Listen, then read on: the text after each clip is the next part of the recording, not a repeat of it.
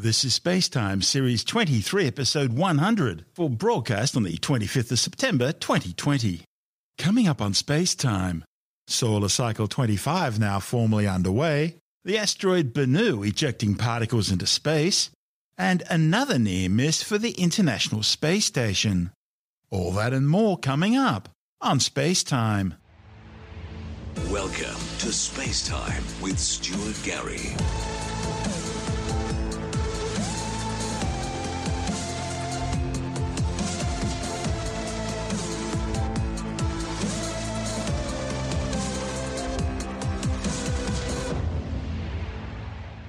Scientists have determined that our local star, the Sun, has now formally moved into a new solar cycle, which will peak in a new solar maximum in 2025.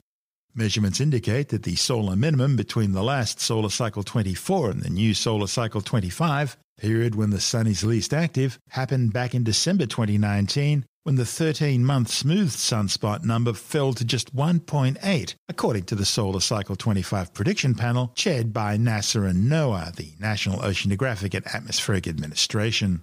The delay in identification happens because the sun's quite variable, and so can take many months after the fact to declare the event. Scientists use sunspots to track solar cycle progress. The dark blotches on the sun's surface are associated with solar activity, they're located where magnetic field lines enter and leave the sun's visible surface, resulting in areas of slightly lower temperature than surrounding regions. These are also often the points of origin for massive explosions, such as solar flares or coronal mass ejections, which can blow huge amounts of energy and solar material into space. If this material crashes into the Earth, it can trigger geomagnetic storms, also known as space weather or solar storms. And they become a problem because while they provide the spectacular light show known as the Aurora Australis and Aurora Borealis, the southern and northern lights, they also increase radiation exposure for astronauts, damage delicate electronics aboard spacecraft, interfere with communications and navigation systems, cause power blackouts to energy grids on the ground, and they can affect the lifespan of orbiting spacecraft by causing the atmosphere to expand and contract, increasing atmospheric drag and therefore orbital decay, forcing spacecraft to use up more fuel in order to maintain their correct position. To determine the start of the new solar cycle, the prediction panel consulted monthly data on sunspots from the World Data Centre located at the Royal Observatory of Belgium in Brussels, which tracks sunspots and pinpoints the solar cycle's highs and lows. The data suggests that solar cycle 24 was pretty average in length at around 11 years, and it had the fourth smallest intensity since regular record keeping began with solar cycle 1 back in 1755.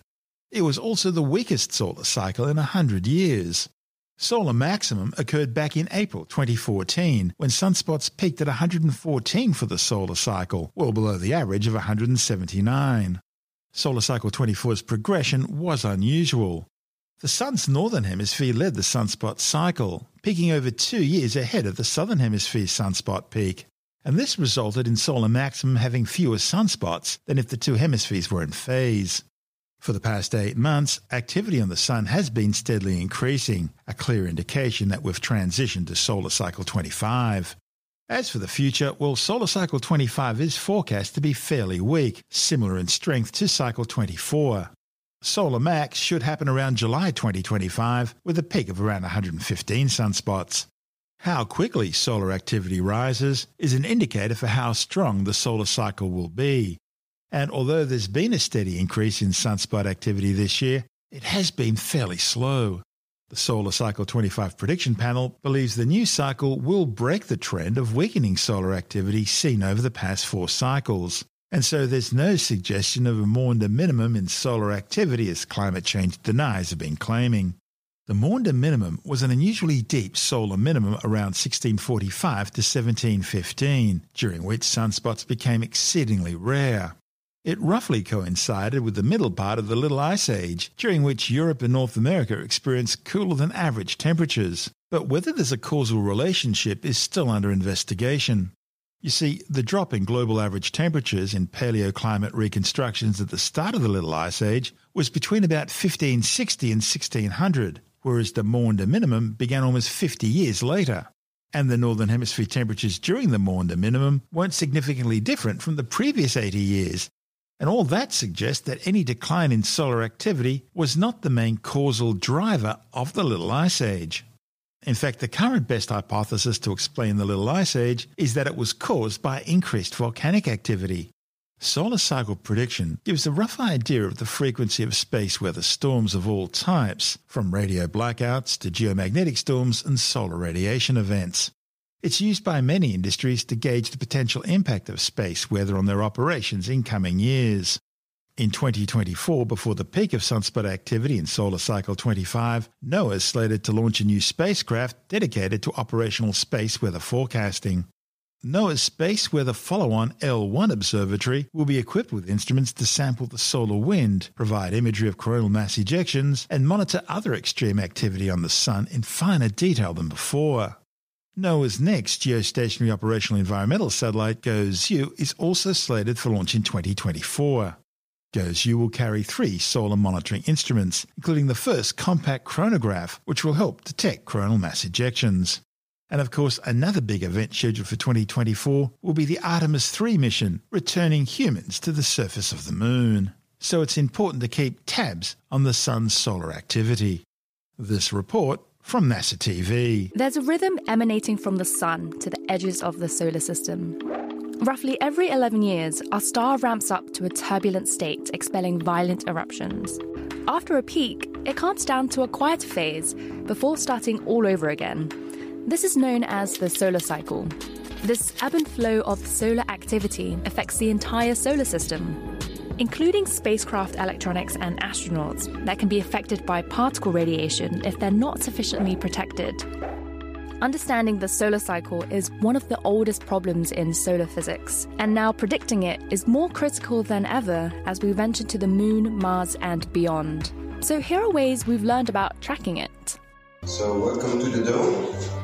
Today we're gonna observe the sun and see if it has some sunspots. Every morning when the skies are clear, Olivier looks through this telescope in search of sunspots. These are dark blotches on the sun that are the main source of solar eruptions. They appear and disappear on the sun's surface. Olivier and a team of sun observers record the pattern of sunspots by pencil. The first known record of sunspots date back to around a thousand years ago in China. After the invention of the telescope in the 17th century, routine observations were made. Today, sunspot drawers still use the same technique. While we've created satellites that can see the sun in much more detail in recent decades, drawing by hand keeps the centuries long record consistent. The sunspot number record goes back farther than any other instrument, allowing scientists to analyze the sun's behavior over many, many solar cycles. Sunspot numbers are collected from observatories around the world and are averaged. During every 11 year cycle, the number of sunspots rise from zero to a peak and then go back down to zero again. Scientists use these numbers to determine when a new solar cycle begins and how active a cycle is. Solar maximum, the period of highest activity, can vary wildly from cycle to cycle. The more sunspots there are, the higher the frequency of solar storms of all types, some that create aurora, and some that can affect power grids on Earth. But sunspot number isn't the only indicator we see. These numbers are often combined with other signs. At the beginning of each cycle, sunspots appear on the sun in the mid latitudes for a brief few hours to days. At solar minimum, there are often days without any spots at all. As the sun becomes more active, sunspots form closer to the equator and can stick around for weeks to months. These sunspot patterns give clues to what drives the solar cycle the twisting of the sun's magnetic field. Like Earth, the sun has a magnetic field with a north and south pole. But unlike Earth, the sun's magnetic field becomes extremely complex. This is because the sun is made of plasma, a charged gas that generates electric currents. As the sun rotates, plasma around the equator moves faster than near the poles, causing the magnetic fields to become stretched, elongated, and then twisted. Then kinks in the magnetic fields burst through the surface as sunspots larger than the size of Earth. As the solar cycle unfolds, more sunspots appear and the magnetic field becomes more tangled. At the peak of the solar cycle, the sun's magnetic field flips. The North Pole switches to the south, and vice versa. The cycle then ramps down, ready to start a new cycle. Scientists can eventually see the result of this flip inside sunspots using satellites. Most sunspots appear in pairs. Like a magnet, one side is positive and the other is negative. After they form, they gradually disappear again, leaving behind remnants of magnetic fields that move towards the sun's poles. Eventually, each pole accumulates enough magnetic fields, forcing the sun's poles to flip at the peak of the cycle. Then, new sunspot groups appear with the polarities in the opposite direction. Scientists look for a consistent string of these new sunspots in order to declare the next solar cycle. But the transition between cycles is slow and messy. Cycles often overlap, creating freckles of old and new sunspots on the sun at the same time. Scientists can only determine we're in the new cycle when the number of new sunspots overtake old ones, which can be six months to a year after the new cycle has begun. While these spots give us a visible tracker, in recent years, scientists have discovered another signal that's hard to see from Earth. The strength of the sun's poles during solar minimum can help predict how active the next cycle will be. After the poles have reversed at the peak, scientists keep a close eye on it for the next few years. If the magnetic fields accumulated at the poles become strong during this time, it's likely the next solar cycle will be an active one. If the buildup is weak, the next solar cycle won't be as active. While we use these indicators to track the sun, predictions are still hard. After all, we've only had detailed satellite observations of the last four solar cycles, and scientists are still learning about what causes the sun cycle. So, until we piece together those missing pieces, the sun, even with its 11 year clock, will continue to surprise us. This is Space Time. Still to come, the asteroid Bennu ejecting particles into space, and the Sentinel 6A spacecraft getting ready for launch. All that and more coming up on Space Time.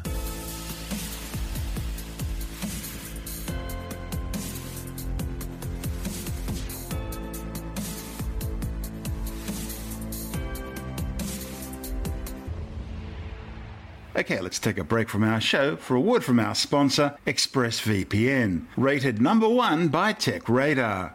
You may be wondering why you need a virtual private network. Well, it's in the name, it's all about privacy. Do you really want big brother tech companies, hackers, governments, and who knows who else snooping in on your online activities? Now, you might not have anything to hide, but it's still really creepy, and it could be dangerous for you and those you care about. Also, how often do you run across a website and you want to get information from it, but you find out that they're geo blocked? It's all very frustrating and it's becoming an increasing problem. And that's where ExpressVPN can help you. ExpressVPN's a simple and efficient way to protect your online privacy. It's internet without borders from the world's leading VPN provider. So, protect your online privacy today and find out how you can get 3 months free at tryexpressvpn.com/space. That's tryexpressvpn.com slash space for three months free with a one-year package. Visit tryexpressvpn.com slash space to learn more. And of course, you'll find the link details in the show notes and on our website. That's tryexpressvpn.com slash space. And now, it's back to our show. You're listening to Space Time with Stuart Gary. When NASA's OSIRIS-REx spacecraft arrived at the asteroid Bennu, mission scientists pretty quickly realized that they were orbiting something rather strange. Certainly a lot stranger than they had expected. Not only was the boulder-strewn asteroid shaped like a rough diamond, its surface was literally crackling with activity. It was shedding or spitting small pieces of rock into space. Astronomers refer to this as dynamic particle ejection events. Now, after orbiting the 565 metre wide space rock for more than a year and a half, scientists think they've finally worked out what's going on. The findings, reported in a series of articles in a special edition of the journal Geophysical Research, provides a detailed look at how these particles act when they're in space, possible clues as to how they're ejected in the first place, and it even examines how their trajectories can be used to approximate Bennu's weak gravitational field. Astronomers usually consider comets as the celestial objects in our solar system most likely to actively eject material. Of course, comets are composed of ice, rock, and dust. As these ices are heated by the sun, the vapour fizzes from the surface. Dust and chunks of the comet's nucleus are flung off, forming the comet's coma and long dusty tails. Asteroids, on the other hand, are composed mainly of rock and dust, with perhaps only small quantities of ice. But it turns out some of these space rocks can be surprisingly active. There are, of course, the so called rock comets, asteroids which swing by the Sun on comet like orbits, getting hot enough to crack rocks on the surface, releasing energy in the process, which then flings these rocks into space. It turns out most rock comets actually started out as regular comets, but then lost so much of their ices they eventually simply became asteroids. In this study of the asteroid Bennu, OSIRIS-REx lead scientist Dante Lauretta from the University of Arizona says while the boulder-strewn surface of the asteroid was always thought to be the wildcard discovery, the fact that particles are also flinging off the asteroid has provided more surprises. Lauretta and colleagues have spent the last year investigating Bennu's active surface. Cameras on OSIRIS-REx spotted rock particles being repeatedly launched into space during a January 2019 survey of the asteroid. Now, most of these pebble sized rocks, typically measuring around 7 millimeters in diameter, would typically fall back onto Bennu's surface under the asteroid's weak gravity, sometimes even ricocheting back up into space after colliding with the surface. For most pebbles, it was just a short hop, but others took longer to return to the surface, remaining in orbit for a few days and up to 16 revolutions. And then there were some which were ejected with enough oomph, I think that's a scientific term, to completely escape from Bennu, forming tiny micrometeoroids floating through space. By tracking the journeys of hundreds of ejected particles, the authors determined that thermal fracturing, just like we see on rock comets, was taking place on Bennu's surface. It was happening as the asteroid would be repeatedly heated and cooled as it rotates. But interestingly, they also found the locations of ejection events matched impact locations where meteoroids were hitting the surface of Bennu as it orbits the Sun. The authors now think it might even be a combination of these two phenomena, although more observations are needed. Meanwhile, the authors were able to use these particles ejecting off the surface and then falling back down again as high fidelity probes of Bennu's gravitational field. See, Many of these particles are orbiting Bennu far closer than what will be safe for the spacecraft, and so their trajectories were highly sensitive to the irregular gravity of Bennu. And this allowed the authors to estimate Bennu's gravity even more precisely than what was possible with the OSIRIS-REx's instruments. On average, only one or two particles are ejected each day, and because they're in a very low gravity environment, most are moving fairly slowly. That means they pose little threat to OSIRIS-REx, which will attempt to briefly touch down on the asteroid surface next month in order to scoop up some surface material for the sample return portion of its mission. And that material may even include particles that had been ejected into space before dropping back down onto the surface. If all goes as planned, OSIRIS-REx will return to Earth in September 2023 with a cache of Bennu material ready for scientists to study in detail. This is Space Time. Still to come, Sentinel 6A getting ready for launch, and another near miss for the International Space Station. All that and more still to come on Space Time.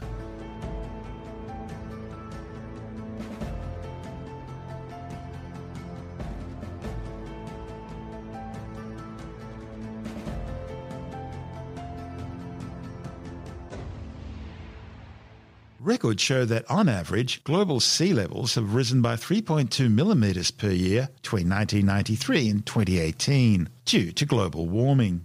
But hidden within this average is the fact that the rate of sea level rise has actually been accelerating over the past few years.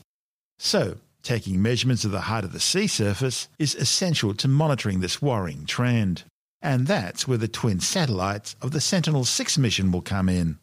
The first of the joint NASA and European Space Agency Copernicus spacecraft are slated to launch in November aboard a Falcon 9 rocket from Space Launch Complex 4E at the Vandenberg Air Force Base in California together with its twin spacecraft Sentinel 6B, which will launch in 2026. The 1,440 kilogram Sentinel 6A will measure the oceans with extreme precision, covering 95% of the planet's oceans every 10 days from its 1,336 kilometer high orbit. The probe's equipped with Poseidon 4 synthetic aperture radar altimeter for topographic ocean measurements And there's also a multi frequency microwave radiometer to study the total water vapor column content of the atmosphere. The Sentinel 6 twins will join the Topex Poseidon and Jason series of satellites, which have been gathering precise sea level measurements for nearly three decades. But while the Sentinel 6's primary focus will be on monitoring sea level rise due to global warming, they'll also provide atmospheric data that will improve weather forecasting, help track cyclones, hurricanes, and typhoons, and improve climate models. The two probes will peer deep into Earth's atmosphere with what's called Global Navigation Satellite System radio occultation. This will allow them to collect highly accurate global temperature and humidity information by tracking radio signals from navigation satellites to measure the physical properties of Earth's atmosphere. See, as a radio signal passes through the atmosphere, it slows, its frequency changes, and its path bends. Called refraction, this effect can be used to measure minute changes in the atmosphere's physical properties, such as density, temperature, and moisture content.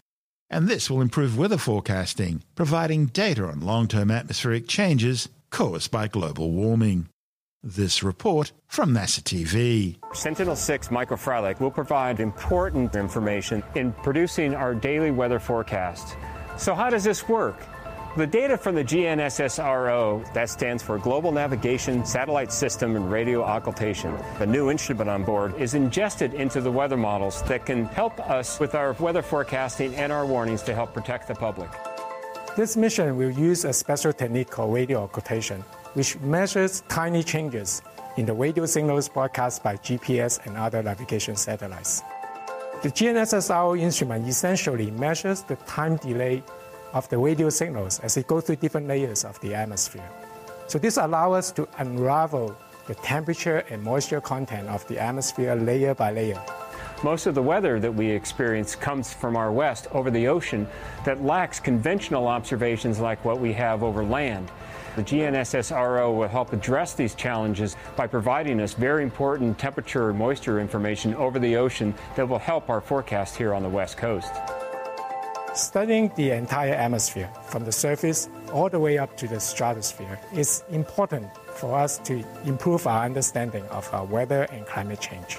We're very excited with the data that the GNSSRO will provide for these weather models that will ultimately help improve our forecasts and warnings to help protect the public. And that report from NASA TV featured meteorologist Mark Jackson from the United States National Weather Service and instrument scientist Chai Ao from NASA's Jet Propulsion Laboratory in Pasadena, California.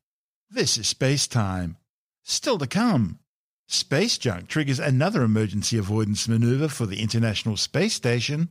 And later in the science report, Arctic wildfires pump a record 244 megatons of carbon dioxide into the atmosphere.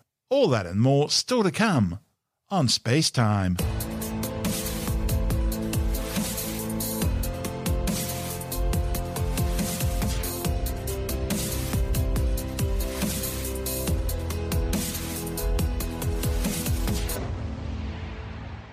The International Space Station's been acting more like a dodgem car in recent weeks, undertaking several debris avoidance maneuvers in order to keep clear of orbiting space junk.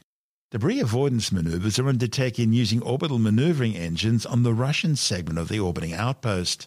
And these maneuvers are becoming a regular occurrence as Earth's near space environment gets more and more crowded. The latest incidents include one involving the remains of a booster stage of a Proton K rocket, which originally launched a Soviet era spacecraft back in 1987.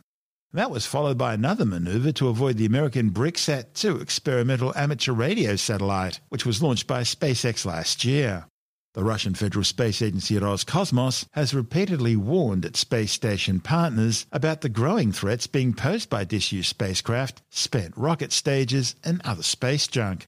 It's now calling for new regulations to deal with the problem and the threat being posed by new mega constellations like SpaceX's Starlink. This is Space Time.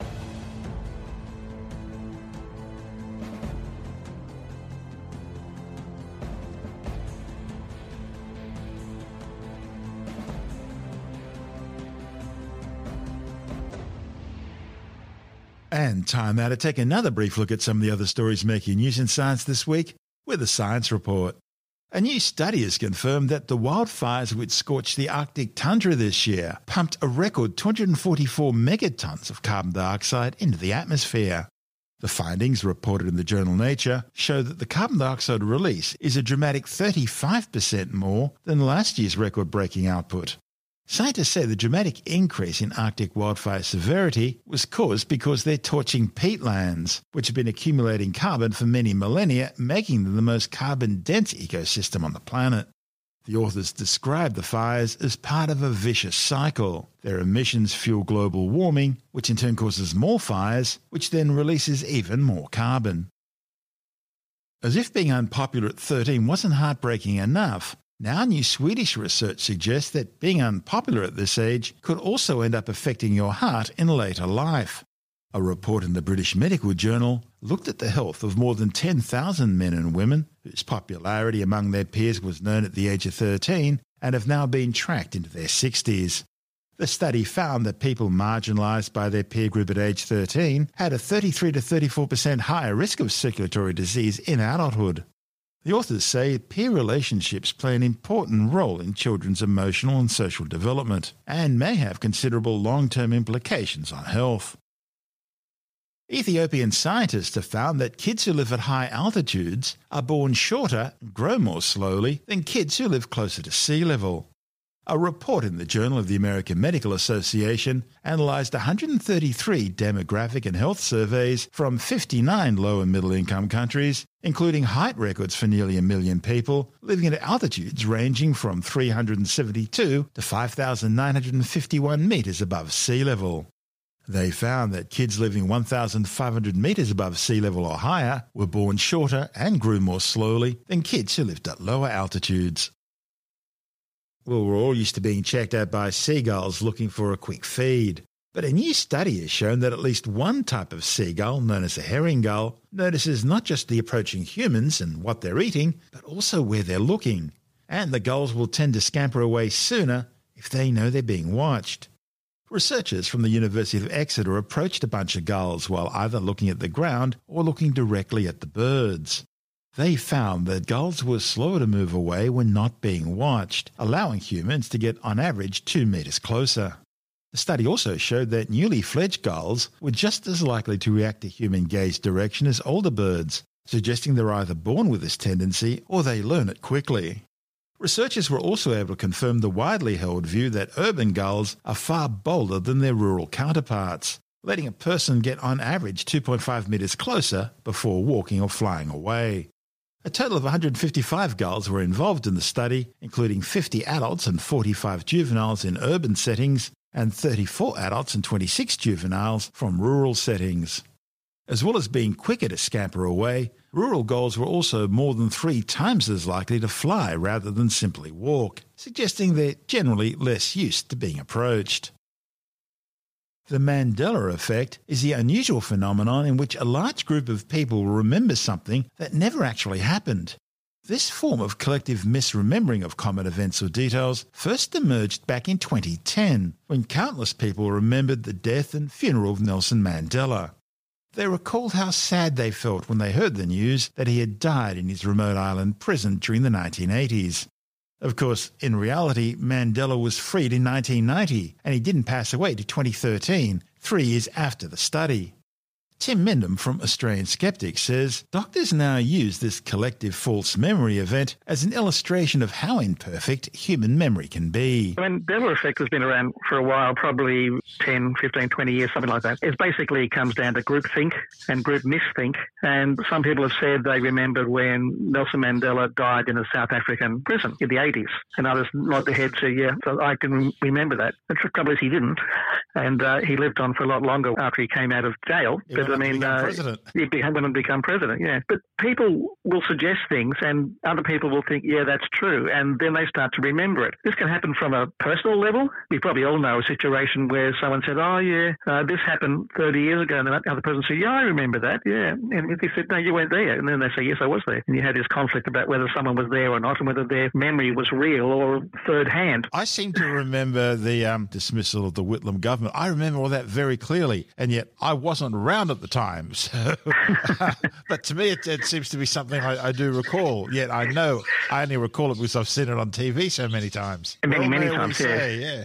Yes, I, I remember I was there. But someone once figured out actually if the number of people who actually said they were at Woodstock was true, you'd have millions of people in the audience, even though some people were just saying it to be fashionable. Others were saying they probably thought they were there. But there's a lot of people who do believe, you know, they put themselves in a position where they weren't. And one person saying it can spark a false memory and it becomes a group memory and that fortifies the memory and then everyone thinks they were there and they have enough information about it to convince themselves that they were actually present or they heard about some particular event or person, etc. And they become quite adamant that they were there. It's a phenomenon. It's it, it happens. It's nothing particularly limited to certain types of people. About it, it's just what happens with with memory. It tells us something about how memory works, doesn't it? Well, that's right. Memory is very fallible, and people always think, "Oh, my memory is sort of you know perfect, etc." And even police will tell you that eyewitness accounts, especially after a period of time, are very unreliable. There's the classic case of the people throwing a ball around. It's a video. People throwing a ball around and you know they have to count how many times the ball is passed, etc. And you don't notice that there's a gorilla walking through it. And one of the questions is, did you notice the gorilla? And people say, what? Their, their eyewitness accounts are very poor because they're concentrating on one thing and missing something else. You go to YouTube, you can get a good version of that clip, which takes it one step further. And you'll see if you know, because now everyone knows about the gorilla. They're looking for it. This has a few steps further to see if you notice other things and you don't because you're concentrating on a few things. So your memory is poor, your memory deteriorates over years, you start filling in blanks, especially when someone says something to you. And this is the problem with the false memory syndrome, which was basically people suggesting to others that they had been sexually abused or whatever in their youth. And because of the questioning that was put forward to them, they became convinced that they were. A lot of uh, bad results of people sort of suffering, parents or fathers especially suffering some sort of uh, thrown in jail in some cases because of crimes that never actually were committed. Not to say those crimes do not occur, but in some particular cases, the evidence was non existent. It was only people were persuaded to believe it. And this is one of the big problems with using hypnotism to try and bring up old memories. It actually poisons the well. Absolutely. People suggest things to you and then you try and cooperate. And uh, therefore, if the same thing happens in the psychic world, a psychic might tell you something and you think, oh, I'm not quite sure, but you want to help the psychic because you paid money for a start, and you suggest something and you agree with what they might be saying. And then you end up saying, well, wow, they knew things about me that I didn't know about me, probably because it never happened. But uh, yeah, it's, it, it's a common phenomenon. As you say, nothing particularly evil in that case, although some people might be taking advantage of it, especially in the false memory syndrome situation. But yeah, this particular one's called the Mandela effect, that one person said they knew something, even though it's false, and other people agree with them. That's Tim Mendham from Australian Skeptics. And that's the show for now. Spacetime is broadcast on Science Zone Radio by the National Science Foundation in Washington, D.C., and through both iHeartRadio and on TuneIn Radio. Or you can subscribe and download Spacetime as a free podcast through Apple, Stitcher, Bitesz.com, Pocket Casts, SoundCloud, Spotify, YouTube, Audio Boom, Podbean, Android, Castbox, from spacetimewithstuartgary.com, or from your favorite download podcast provider. You can help support the show and the work we do by visiting the Spacetime online shop and grabbing yourself a few goodies, or by becoming a Spacetime patron, which gives you access to commercial free double episode versions of the show, as well as bonus audio content and other rewards. Just go to our Patreon page through spacetimewithstuartgary.com for all the details. If you want more space time, check out our blog, where you'll find all the stuff we couldn't fit in the show, as well as loads of images, news stories, videos, and things on the web I find interesting or amusing. Just go to spacetimewithstuartgary.tumblr.com. That's all one word and in lowercase, and that's Tumblr without the E. You can also follow us through at Stuart Gary on Twitter at Spacetime with Stuart Gary on Instagram, through our Spacetime YouTube channel, and on Facebook, just go to www.facebook.com slash spacetime with Stuart Gary. Spacetime is brought to you in collaboration with Australian Sky and Telescope magazine, your window on the universe. You've been listening to Spacetime with Stuart Gary. This has been another quality podcast production from Bitesz.com.